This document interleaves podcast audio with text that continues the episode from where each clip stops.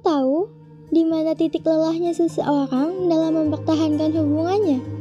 Titik lelah seseorang dalam mempertahankan hubungannya bukan karena ia lemah, namun ia telah berusaha semaksimal mungkin, tapi kesalahan yang sama terus-menerus terulang.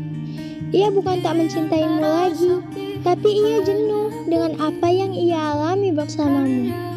Mungkin kata kecewa adalah alasan yang paling tepat untuk dia pergi meninggalkanmu.